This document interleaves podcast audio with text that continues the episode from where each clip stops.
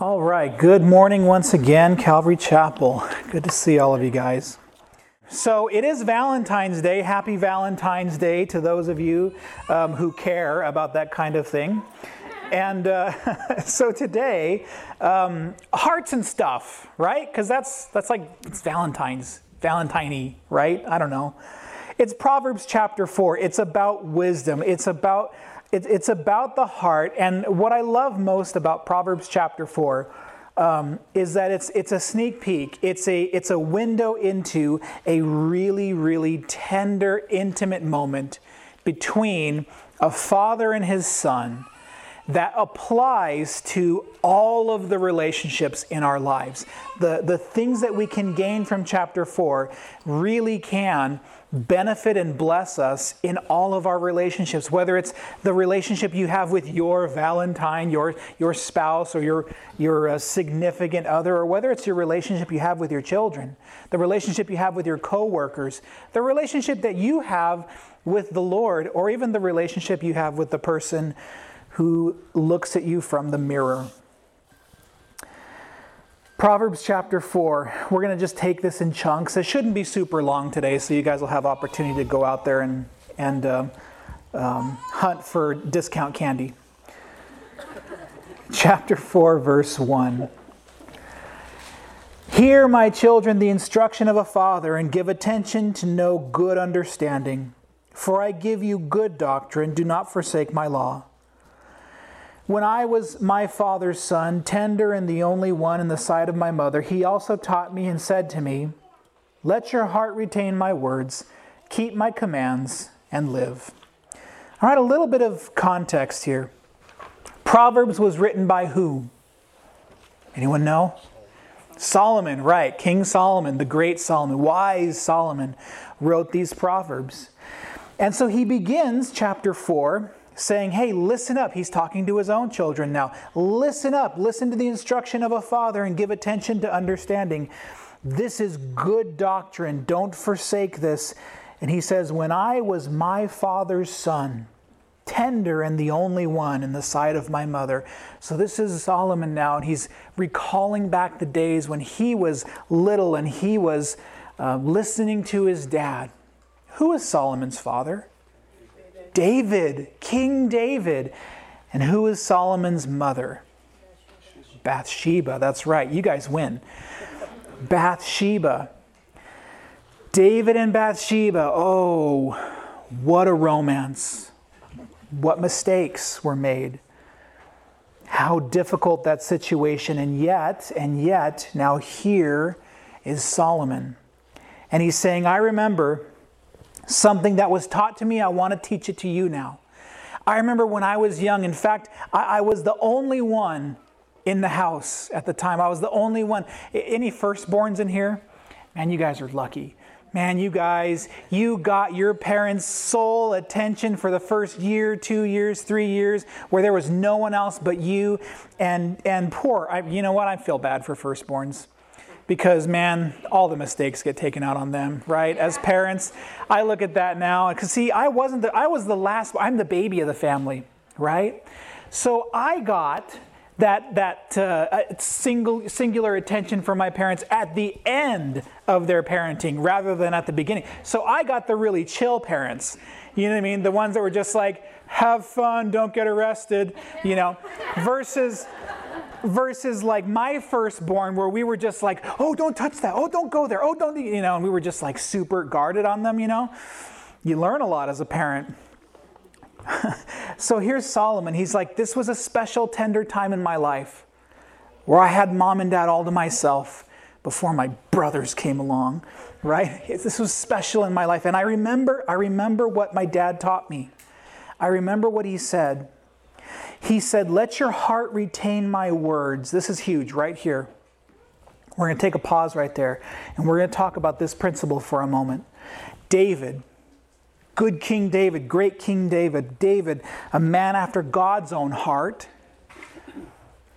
sits down to talk with his son, and he has a lot to say. I mean, chapters of stuff. He has a lot to say, but before he launches into the lecture, he appeals to his son's heart. And that's important when it comes to communication. And you know it to be so because you have had the unpleasant experience of talking to someone who didn't want to listen to you.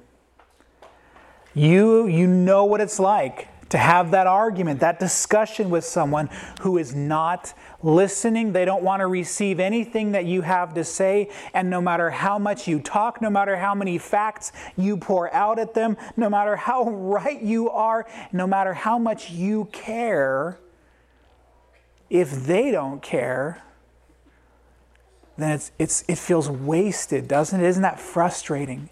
To try and tell someone and talk to someone let me ask you this Did you try reaching them in the heart first? That's so important here. He says, Let your heart retain my words. He appeals to the heart of his son before he launches into the do's and don'ts of life. He tries to meet his son on the heart level. And that's so important. You know, it was Teddy Roosevelt who said that um, people don't care what you know, until they know that you care. Right? And isn't that true? You know, like when you're in a situation in your life where you're going through stuff or you have questions or, or, or you're frustrated and you need advice or you need someone to talk to, what do you want from that person? Right? What do you what do you what are you looking for in that person? Do you want someone who's just going to talk at you? Or do you want someone who's going to reach you at the heart? And connect with you at the heart level. Parents, this is a great model for us. Husbands and wives, this is a great model for us. Children, this is a great model for us. Employees and bosses, this is a great model for us. You want effective communication with someone? Reach them at the heart first. He says, and then keep my commands and live. Now, I understand this sounds like um, strict parenting, right? Do what I say or else, right? no, he's not really saying in that way. That's not that's not how he's. Although I've pulled that on my few my kids a few times. You want to live, you better do what I say. No, I've never threatened my kids. In seriousness, um, but you know what this reminds me of? This reminds me of, of, of John chapter 14, verse 15 where Jesus says to the disciples, He says, If you love me, keep my commandments. And a little bit, that, that's the New King James, a little bit better rendering of that translation. Um, it's, it says, um, Because you love me, you will keep my commandments. And that's so important here because, again, we see now, I mean, what, what Jesus is talking about, what David is talking about here with his son Solomon, what we're getting to is obedience, right? Keep my commandments. Obey me. But, but what is obedience rooted in? It ought to be rooted in the heart. It ought to be rooted in love, Jesus says. You should keep my commandments because of your love for me. Where we make the mistake, where we have a problem sometimes, is we expect obedience for the sake of conformity, right? We expect obedience in order that someone, that, that child, that we might conform to what is normal or what is standard or what we think ought to be so we can, we can wrap ourselves up, we can frustrate ourselves and our children and other people in trying to be good Christians rather than encouraging them to love Jesus Christ. And I know that that's something that I struggle with. That's something where I, I'm trying to do this or to not do this in order to be a good person. And then I think to myself, oh my goodness, I've blown it. And you know you've been there because if your obedience, if your self discipline is simply rooted in conforming or in conformity, what, what that leads to, it, it, that leads to frustration. And at some point, you're just sick of it. You're, you're tired of conforming. You're tired of trying to be what people want you to be. You're tired of, of trying to be something that you feel like you're not. And no wonder, because God did create you to be unique. God did create you to have the different talents and gifts that you have. And we, as parents, and, and, and we would be wise to recognize that in our own kids. They're not going to like the things that we like sometimes.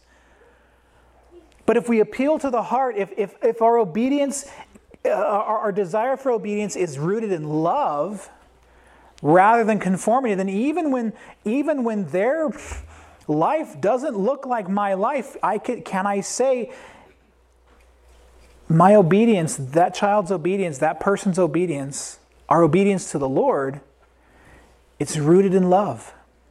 And so, regardless of what's going on here, regardless of what's happening here, what this looks like, do I need to let up on that, lay off on that, have some grace for that? Because, because I'm really just trying to get them to conform? Or do we need to take the opportunity to encourage a love relationship? He appealed first to the heart of his son before he said, Keep my commandments. It says this is very important for us. Keep my commandments and live. In other words, if you do these things, man, you will have life. You'll experience the abundance and the fullness of life. And then in verse 5, he, he begins, he launches into his lecture, and I love this. Right from the get go, he says, Get wisdom, get understanding. Do not forget nor turn away from the words of my mouth.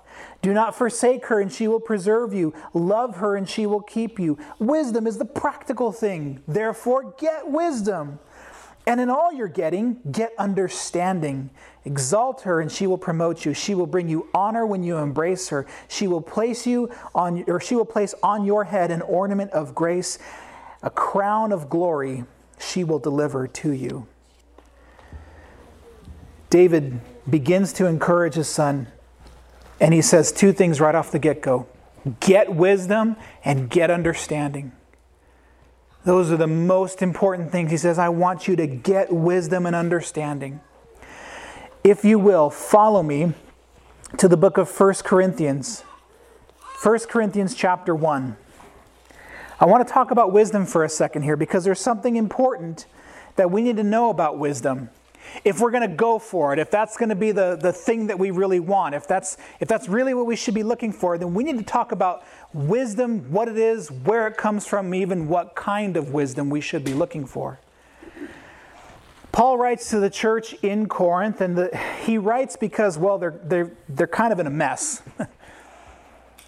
planted this church, great things happened in this church, and this was by all accounts a good church, but they had a problem. The problem was as they were divided because well some in that church said we think that Paul is the greatest smartest guy ever, so we're going to do what Paul says. And then others in the church said, well we think Apollos is, is a rock star preacher and he's got cool hair, and so we're going to do what Apollos says. And then some said, no, no, no, no, no, we're going to do what Peter says because Peter was Jesus' number one guy, right? So we want to follow whatever Peter has to say. And then there were others still who said, you guys are all wrong because we're going to do just what Jesus says. And then they drop the mic and walk away, right? Like, and there's just this division now because everyone's trying to out spiritualize each other. Everyone's trying to be smarter than the other. Everyone's trying to be a better Christian than the other based on who they believe they're following. Oh, Paul's so frustrated with that in chapter one. He, I mean, he lets into him, says, tells them to knock it off, and then he talks about wisdom, because ultimately that's what the, that's what is at the heart of this issue, right? Some guys believe this guy more than that guy, and others believe that guy more than this guy. And, and, it, and, and what this looks like is this looks like it looks like you're trying when you're trying to shop on Amazon and you're trying to read all the reviews, right? Because you want to make an informed decision. Because if you're going to spend 19.95, you want to make sure you don't get the second best product, that you get the number one product, right? But it can be confusing because then you start to read some of those reviews and you're just like, I think someone in China wrote that. I think someone at the factory who manufactures this wrote that because that doesn't sound right. Like this just sounds weird. And so like reviews can be hard, but isn't that isn't that strange how we have such a, a, a hunger in our hearts for wisdom. We want to make the wisest choice, right? And so now you can rate anything in the world. I'm like, you can rate, you can, There are there there you can give how many how many stars to, a, to our church? You can go on to Facebook and write a whole review about our church. Really? You want to judge the church? Don't do that. I mean, I don't know. I suppose you can get on there and, and say maybe you had a bad time, or I don't know, but be careful. um, it's just this thing inside of us. We want wisdom. We want to know we're making the best decision. It's, it's born inside of God, designed that inside of us, this hunger for wisdom. And so Paul says, appealing to that, he says, Where is the wise? Verse 20 of chapter 1. 1 Corinthians chapter 1. Where is the wise? Where is the scribe? Where is the disputer of this age? Has not God made foolish the wisdom of this world? So immediately he, apply, he, he appeals to us and he says, What kind of wisdom are you looking for? Who are you going to for wisdom? He says, Who is the wise person? Or where is the scribe or the, or the professor are you listening to? Or where is the disputer or the, the, the debater, right? The, the one putting out all the, all the greatest YouTube videos right now? right? Who are you listening to for wisdom? He says. Hasn't God made foolish the wisdom of this world? Haven't you seen now in your relationship with Jesus and spending time in the Word of God that the world's wisdom is foolish? It's folly? He says, For since in the wisdom of God, the world through wisdom did not know God, it pleased God through foolishness, through the foolishness of the message preached, to save those who believe. For Jews request a sign, and Greeks seek after wisdom. He says, Listen, think about it. Think about, think about the problem, the situation at hand. And he, he recalls the two groups, the Jews and then the Greeks or the Gentiles, right? And how did those two approach God? Well, the Jews, you see, they, they approached God, their relationship with God, their experience with God was one based largely in part on miracles, signs, wonders. Right? Ever since they were uh, slaves in Egypt and 10 plagues rocked Egypt. And then they were, and, and then the Passover, where the death angel took the firstborn but spared their children. And they were able to flee.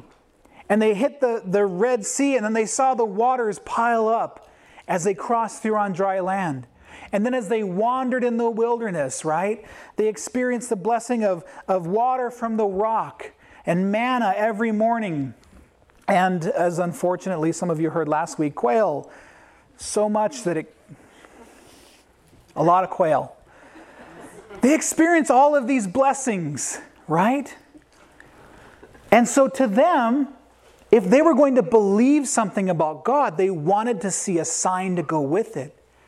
And so when Jesus walked the earth and he and he walked through Israel and he ministered and he taught, he worked miracles absolutely, but they wanted something bigger. And one day Jesus he's crossing the Sea of Galilee and he steps out onto the shore and immediately the Jews rush up on him and they say, "Show us a sign." And Jesus says, "A wicked and perverse generation seeks a sign."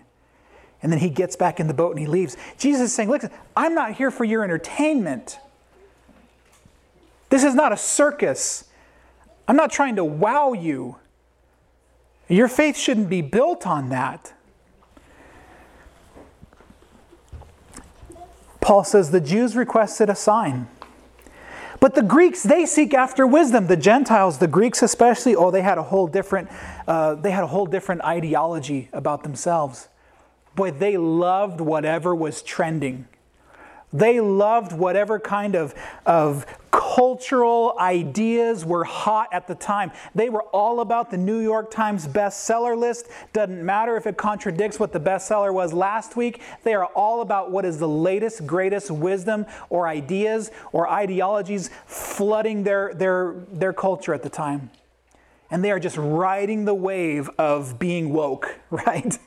Like that is just, that is their culture. Wisdom is constantly changing in their ideas.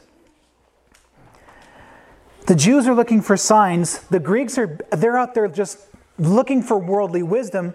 And he says in verse 23, "But we preach Christ crucified, to the Jews a stumbling block and to the Greeks foolishness." This is huge, guys. I cannot stress how big this is. Those two words put together Christ crucified. What is Christ? What is that word?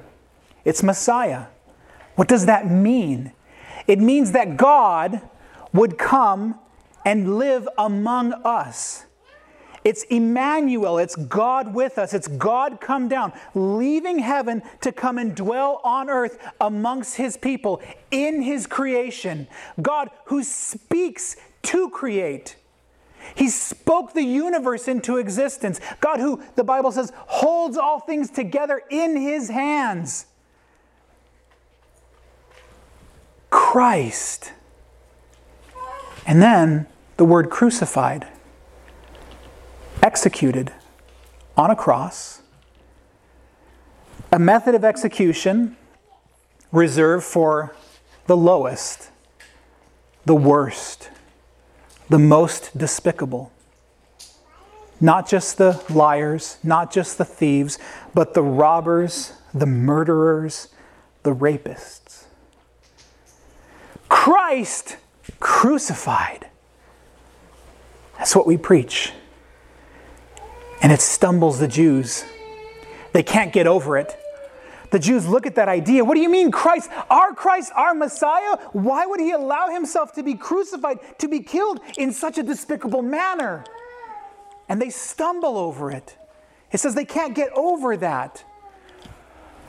And the Greeks, they think it's just foolishness. Like, are you kidding? That's the most ridiculous thing I've ever heard. What a stupid thing that God would allow himself to die. It doesn't make sense. We preach Christ crucified, to the Jews a stumbling block, to the Greeks foolishness, but to those who are called both Jews and Greeks, Christ the power of God and the wisdom of God. Because the foolishness of God is wiser than men, and the weakness of God is stronger than men. Paul says, Christ crucified, the gospel, he says this is this is the power of God on display. And this is the wisdom of God. It's the wisdom of God. So, Christian,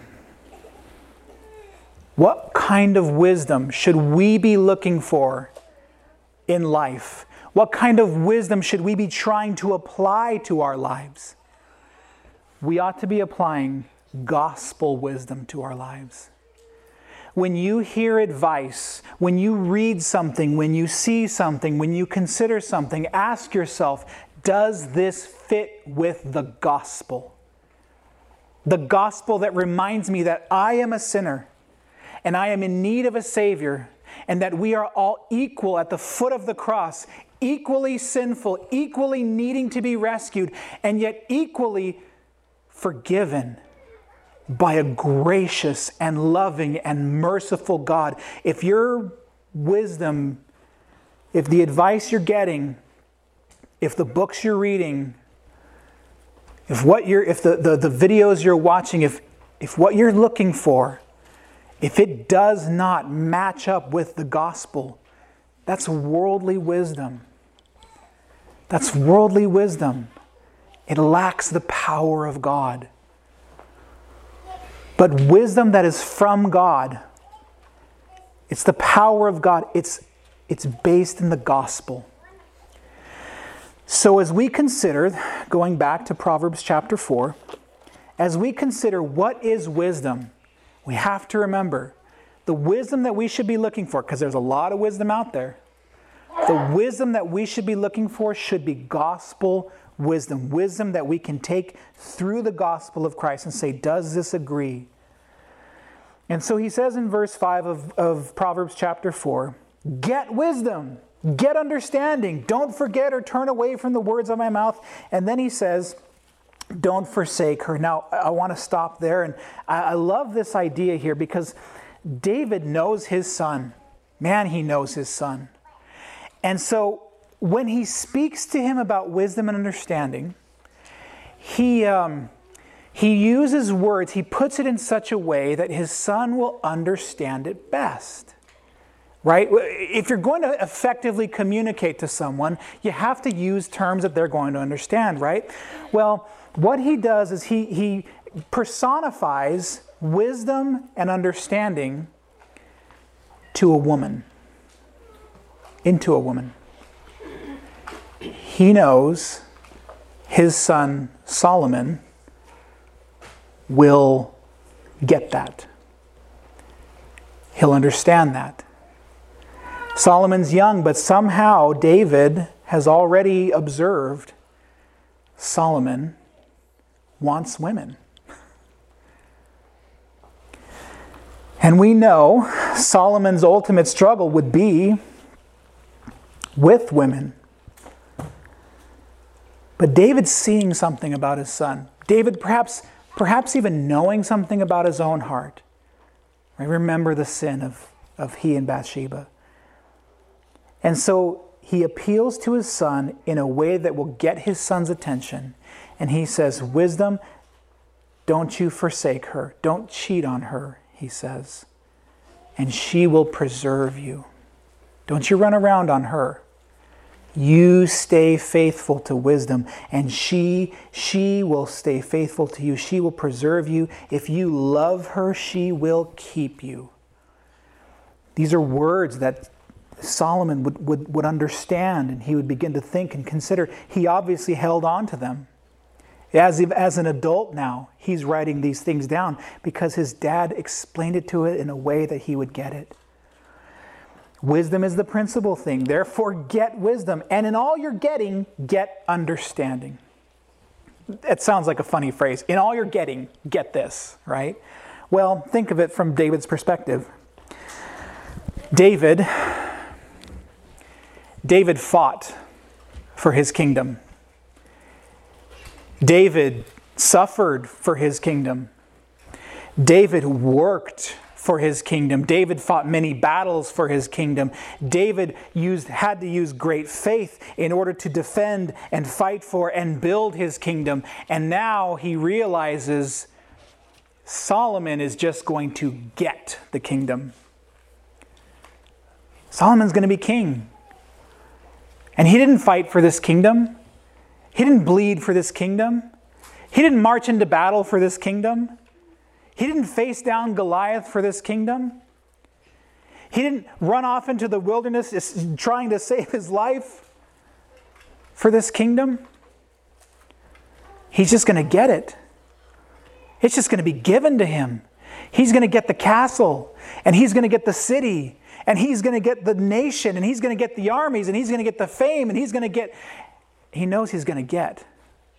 And so he says, In all you're getting, while you're getting all that stuff, he says, Get, get understanding. Get understanding. This is the second side. This is the other side of the coin of wisdom. You see, wisdom is, is so important. But unless you understand, the person or the situation you're, try, you're trying to apply that wisdom to, you're going to have a hard time with it. Remember, this understanding, this plays back into that idea of connecting with someone at the heart, right? You've been in that position before where, like I was saying, you've, you've tried to explain to someone and you had all the right points. But if you've been in that position, remember, what did you want? You wanted someone to understand you. You wanted someone to listen to you. And even if everything they said was spot on and it was exactly what you need to do, there's still this moment where you feel like, man, I just got lectured. I didn't get listened to. Get understanding. Try to understand the situation that person is going through. It's empathy, guys. It's the ability to put yourself in someone else's shoes and take action on that. Why are they saying the things that they're saying? Why have they done the things that they have done? What is causing this in their lives? You can ask this of the person in the mirror also. As you apply wisdom to your own life, why am I struggling with this? What's the root of what I'm, what's going on here? I need to understand myself a little bit better here. God, help me with that. Interesting, because he says that understanding, uh, it, uh, Exalt her, and she will promote you. She will bring you honor when you embrace her, and she will place on your head an ornament of grace. A crown of glory she will deliver to you. God has so much help for you. So much help. for you. If you're willing to, under, to if you're willing to receive it, to be willing to receive it, you must be seeking understanding. Right? Because if you if you think you've got it all figured out already, then you don't need grace, right? You don't need God's help. I know what's wrong with that person. And then you just spout off your, your wisdom, even if it's right. But if you seek to understand that person, God has so much grace for you. God, help me know what that person's going through. God, help me to understand what's motivating that person. God, help me to understand what, why I struggle with this myself, Lord. This is supposed to be a beautiful um, interaction between you and the Lord as you seek understanding, and He gives you the grace to do that. And then, with that understanding, now you know how to apply wisdom properly. Now you know how to make that heart connection with that person. And now you know how to say things in such a way that they will remember them and pass on to others. This is, a huge, this is so important.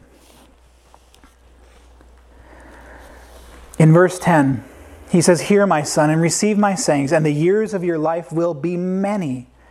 I have taught you in the way of wisdom. I have led you in the right paths. When you walk, your steps will not be hindered, and when you run, you will not stumble.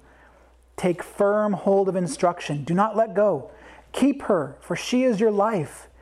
Do not enter the path of the wicked, and do not walk in the way of evil. Avoid it. Do not travel on it. Turn away from it and pass on. For they do not sleep unless they've done evil, and their sleep is taken away unless they make someone fall. For they eat the bread of wickedness and drink the wine of violence. But the path of the just is just like the shining sun that shines ever brighter unto the perfect day. The way of the wicked is like darkness. They do not know what makes them stumble. David appeals to his son now. Having given, having met him at the heart level, and having encouraged him to get wisdom and be an understanding person, he says, Now, I've given you that. Please hold on to that. Please hold on to that instruction. Hold on to that wisdom. Keep it in front of you. Consider it always. And, and then when you walk, your steps will not be hindered. And when you run, you will not stumble. There's a lot of opportunity for you to stumble out there in the parking lot right now. No one likes to do that, right? No one likes to do that. It hurts to fall. It does. It hurts to fall. It's also embarrassing too. It hurts your ego and, and your backside, right? I mean, it hurts to fall. And so he says, he says, take hold of instruction. Take a firm hold of instruction. Now, he doesn't mean, you know, like clench your Bible so hard that your fingernails dig into your, your covers on it. No. Hold on to the word of God in your heart. The Bible says, I will hide your word in my heart that I might not sin against you, that I might not sin against God. Right? Take hold of that instruction. Take keep it, consider it. He says you'll be healthy for it. Now, one thing I want you to consider in this moment, as, as David takes this, this, these nine verses or so to really encourage his son, one thing that might be important for us to remember is that Solomon was not David and Bathsheba's first child. Do you remember? What happened to David and Bathsheba's first child? Right. He died. Their first child, their child that was conceived from adultery, their child, their first child passed away. They lost their first. Solomon was their second. What happened in the process of going through that crushing loss that made them to be more intentional as parents, do you think? What made them value? Don't you think that made them value every moment they had with their son Solomon? Don't you think that that caused them to think a little harder, pray a little longer, read a little deeper, into the things of God for wisdom. And so it, it seems almost like David is kind of helicoptering, hovering over Solomon here. Don't go that way, don't go that way, don't go that way. It's love. It's love that is asking for obedience. It's not just conformity. Right? It's not just David saying, hey, don't do the bad thing because I don't want to deal with, you know, disciplining you. He's saying, no, no. I love you, son. I've given you, I've met you at the heart level. I'm explaining to you wisdom and understanding. I want you to get these things. I want you to understand them, and I want you to hold on to them. And you're going to be distracted. You're going to be distracted. You're going to be tempted. You're, you're going to see, oh man, all your friends are going to go down that road. And it's going to seem like fun. It's going to seem like a blast. And, and you don't want to be like, you don't want to be not cool, right? So you're just going to like maybe go over that side of the street and kind of like just hang out. And maybe you won't exactly go down that road but but i can at least i can go on the sidewalk of that road you know and because i don't want to be like i don't want to be weird. I don't want them to not think i'm cool or whatever. He says don't don't even don't even go that way. It's interesting. He says he says don't travel on it. Turn away from it. Pass by it. Remember verses 16 and 17 he says they don't sleep unless they've done evil and their sleep is taken away unless they make someone else fall. Have you noticed that someone who is, is a slave to sin is always trying to drag someone else down with them? Have you noticed that? Do you remember that? Were you that person? I've, I've been that person at times. I've been on both ends of that, or I've been drugged down and I was the one doing the dragging. Someone who is a slave to sin is constantly trying to pull someone into sin with them. Why? Because sin is lonely. Sin is lonely. You think you'll be satisfied. You think that sin will fulfill you. It'll make you so happy. It'll be so fun and so cool. But the truth of the matter is, sin is lonely. And so you always want someone down there with you. He says, they're going to try and drag you down. They don't sleep until they make someone else fall. They eat the bread of wickedness and drink the wine of violence. Do you know someone who is not happy unless they are unhappy? You know someone like that in your life? Maybe you've been someone like that in your life. Like you just can't function unless you have something to gripe and complain about. Why? Why? What causes that in a person? Well, it's probably what they're eating. They eat the bread of wickedness and they drink the wine of violence. The only thing they're putting into themselves is more hate, is more anger, is more bitterness. You need to stop. He says that's what they, they consume all that stuff. They just that's all that they listen to, that's all that they watch, that's all that they talk about. And no wonder that that's the hallmark of their life. He says, they eat the bread of wickedness, they drink the wine of violence. But the path of the just is like the shining sun, and it shines ever brighter unto the perfect day. You know, what that's the, the picture there is that your path will get brighter and clearer the further that you go. The more that you apply this wisdom, the more that you seek understanding, the more that you are, are asking for God's grace in your life the more that you're trying to reach people on the heart level, the more that you're avoiding those sins and, and out of obedience, not conformity, that's not where Christians go, but out of love, your love for your Savior. Jesus, I don't want to go that direction because it takes me away from you, right?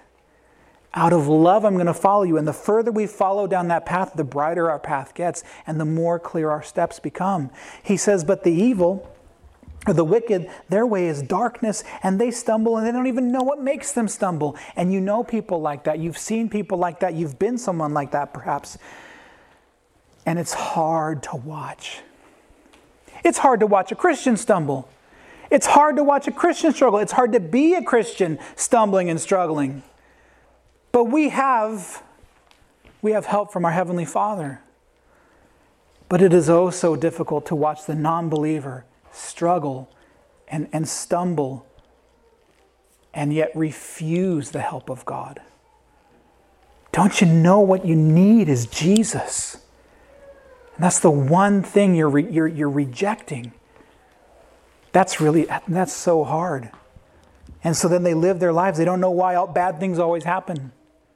Why their life is such a struggle. Why it's always so hard. Why it's always. You, receive the Lord, man.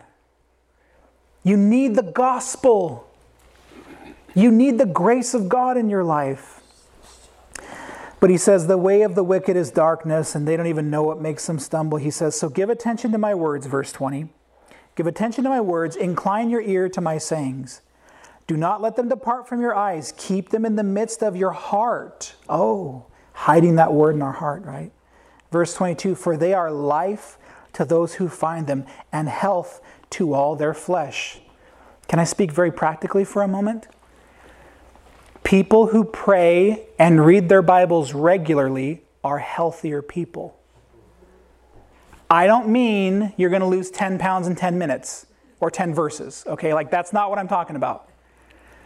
Your spiritual and emotional health is better when you spend time in God's Word and when you spend time in prayer. Science agrees with this, but they don't understand it. People who meditate are healthier. We don't know why. I'll tell you why. We know why. We've known why for thousands of years right here. It says right here you spend time keeping these, this instruction in the midst of your heart, and you, you'll find that it, brings you life and it brings you health. It might help you with the weight gain. I don't know. Um, Self control is a fruit of the Holy Spirit, right? So, you know, I suppose the next time, you know, I'm tempted to go through the drive through, I can just cry out to the Holy Spirit, Lord, help me. Save me from that evil drive through and their delicious fries. But there's, there's, so much, there's so much more health to our wellness, our whole, our wholeness, our, our, our emotional health, our spiritual health, psychological health, when we spend time in the Word of God and when we spend time in prayer. And then verse 23, he says, Keep your heart with all diligence, for out of it spring the issues of life. And I love this verse right here. I'm going to camp on it for just a moment because it's Valentine's Day, right? It's a special day where we, you know, we we give gifts and everything and and there's red stuff everywhere. You go into the grocery store and it hits you in the face, literally, you know. There's balloons everywhere. You can't even see around what's going on up there, and the flowers just overwhelm. Everyone's having an allergic reaction just walking through the floral department, you know, and there's just red, there's candy everywhere, and everything's red, and it's just and, and, and, we, and we give these gifts, we give these little heart shaped boxes or these you know, heart shaped cookies or whatever it is. And it's like, this is my heart. I'm giving my heart to you. Oh, how precious. Thank you, cheap chocolates. Right? It's just, it's like that's the, that's the thing these days is, and that's, there's, there's this whole, it's this big marketing campaign, you know, about all this, all these people who want to give their hearts to someone. The Bible says, keep your heart. Don't give it away. Keep your heart. What? Yeah, keep your heart and keep it diligently. In other words, you watch it, you take care of it, you hold it, you cradle that thing like it's a like like it's a football and you're headed for the end zone and there a whole team is after you. You do not want to drop that thing. You do not want to let that thing go, let that thing get stripped or taken away from you. You hold on to that thing. You keep your heart with all diligence why? Because out of your heart springs the issues of life. Your life. The issues of your life, they come from your heart. And if you take your heart and you just give it to someone else, you give it over to someone else, you know what that's called? Idolatry. When you give your all, your everything, your being, you give your heart to someone or something else because you think that the issues of life will be found in worshiping or in loving that person or that thing, it always leads to destruction. It always leads to destruction. So, is it bad to celebrate Valentine's Day? You know, should I take back the chocolates or whatever? No, no, no, no, no, no. By all means, share your heart. Share your heart. Husbands, share your heart with your wives. Wives, share your heart with your husband. Parents, share your hearts with your children. Children, for once, just share your heart with your parents. Just talk to them. Open up to them about what's going on inside. Share your heart with people you love. Absolutely. Remember, that's the only way you can connect with someone is at the heart level, right? Share your heart totally, but you keep your heart. Who lives in your heart? Yeah. Your Savior lives in your heart. You keep your heart and you keep it diligently. Share it absolutely, but share it like my 12 year old shares a video game controller, right? And be careful with that. Don't throw that. No, right? He's always got his eyes on that thing, right? Keep your heart with all diligence. Don't, give your, don't go giving your heart flippantly to this thing or that thing.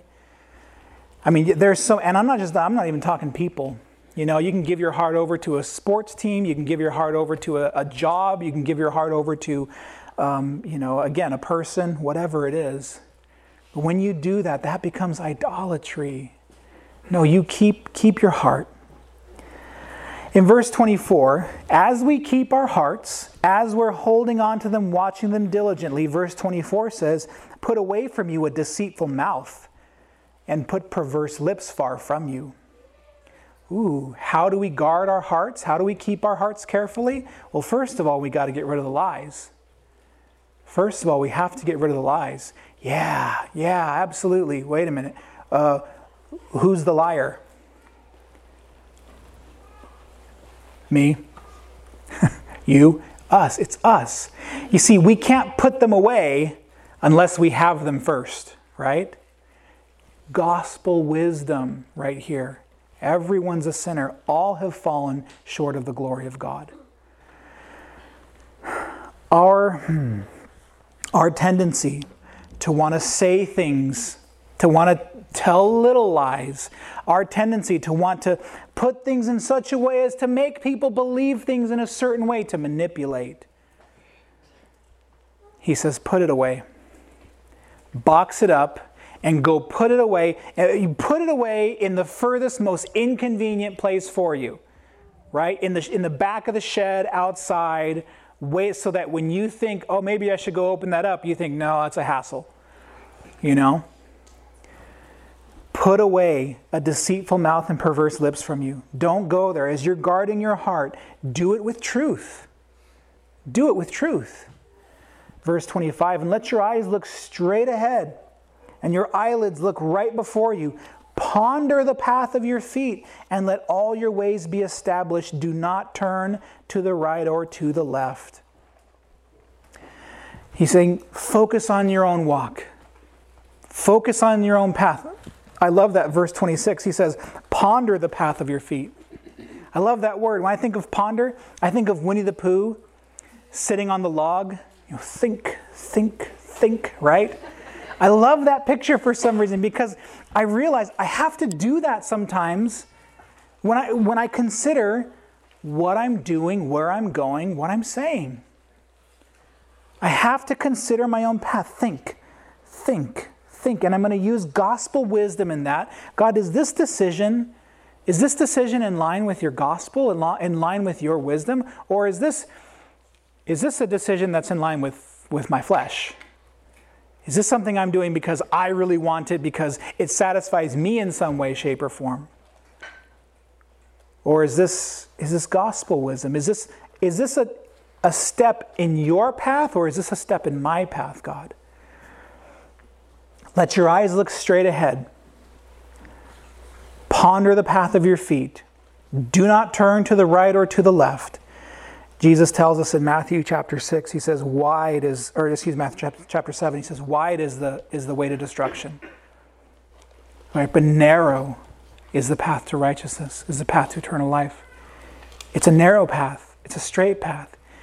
It's not winding. It's not, it's not, you know, zigging and zagging. It's a path. Considering every step you take, considering every word you say, putting lies and deceitfulness away from you, keeping, holding on to your heart with all diligence, taking the word of God inside of you, holding it, hiding it in your heart, considering it, praying for it, using uh, gospel wisdom and understanding, meeting people at the heart. Can you, you can apply this to, you can take these principles, apply it to use with your Valentine, sure. Apply it to use in your, in your marriage, in, in your uh, relationship with your kids or with your parents. Apply these principles to, your, to the life, the, the relationships you have with your employers, with those you come across, obviously with your brothers and sisters in Christ. We have a lot to gain. We have a lot to gain when we consider these words, when we consider how these words can affect us as well. So that's all I've got for you this morning. Let's go ahead and pray. Father, thank you so much for, for your great wisdom. Lord, that you shared with us this morning through your word, Lord. Help us, Lord, to hide it in our hearts. Help us, Lord, to remember these things. Help us to ponder, to think about these things, Lord. Thank you so much for the incredible things, the incredible way, Lord, that you worked life out for David and Bathsheba and Solomon, Lord. In spite of their great sins, Lord, in spite of their imperfections, Lord, you still worked, you still moved, you gave great grace, forgiveness, and mercy, Lord. And they didn't even know, Lord, that one day we would be considering their own words, their own, their own lives, and how they apply to ours. So thank you, God. One day, Lord, that our lives would be worthy of application to someone else's because our lives represent the truth of your gospel. So now, Lord, as we consider communion, Lord, I pray that while we transition into this time of worship, Lord, that, that you would begin to work in our hearts, Lord, solidifying the things that we've heard today, challenging us, Lord, in the way that we relate and communicate with others, Father. Thank you so much. In Jesus' name, amen.